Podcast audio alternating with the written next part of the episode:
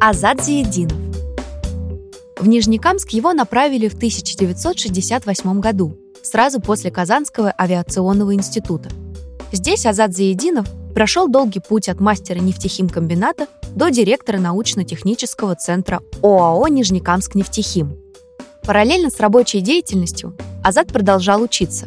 В 1981 году закончил аспирантуру Московского химико-технологического института имени Менделеева. В 1991 году стал доктором технических наук. В 1995 заслуженным химиком Татарстана, а в 2001 членом-корреспондентом Академии наук РТ.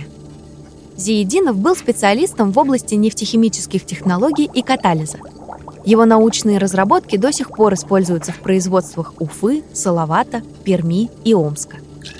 Будучи депутатом Госсовета, он боролся за популяризацию татарского языка и национальной культуры – принимал активное участие в формировании культурной среды города, способствовал открытию памятника Тукаю, Нижнекамской центральной библиотеки и литературного объединения Жидеген Шишме. К тому же, объединявший вокруг себя творческую интеллигенцию города, он любил читать стихи Хади Такташа, Хасана Туфана и даже писал собственные –